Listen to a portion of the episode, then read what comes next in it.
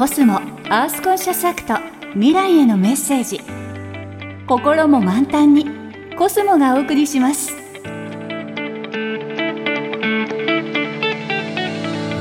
今の地球環境について思うこと。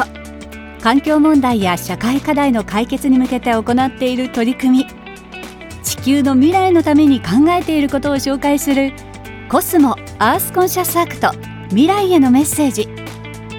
コスモアースコンシャスアクトとはアースコンシャス地球を愛し感じる心をテーマにより自分らしくあるために楽しみながら地球にも自分にも優しい暮らしを選んでいこう。地球環境の保護と保全を全世界に呼びかけていく活動です。今年の3月には楽しく清掃活動を行うクリーンキャンペーンを4カ所で開催しました。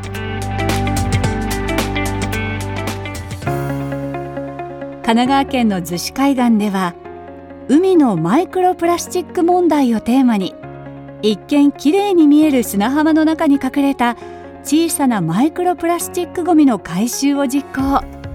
東京大学生産技術研究所にもご協力いただきました。三重県渡来町では宮リバーパークの清掃活動。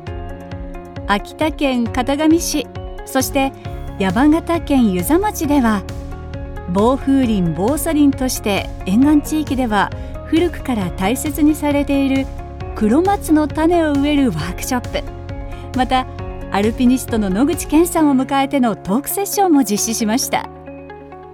コスモアースコンシャスアクトに関する情報はコスモアースコンシャスアクトのホームページでチェックすることができます。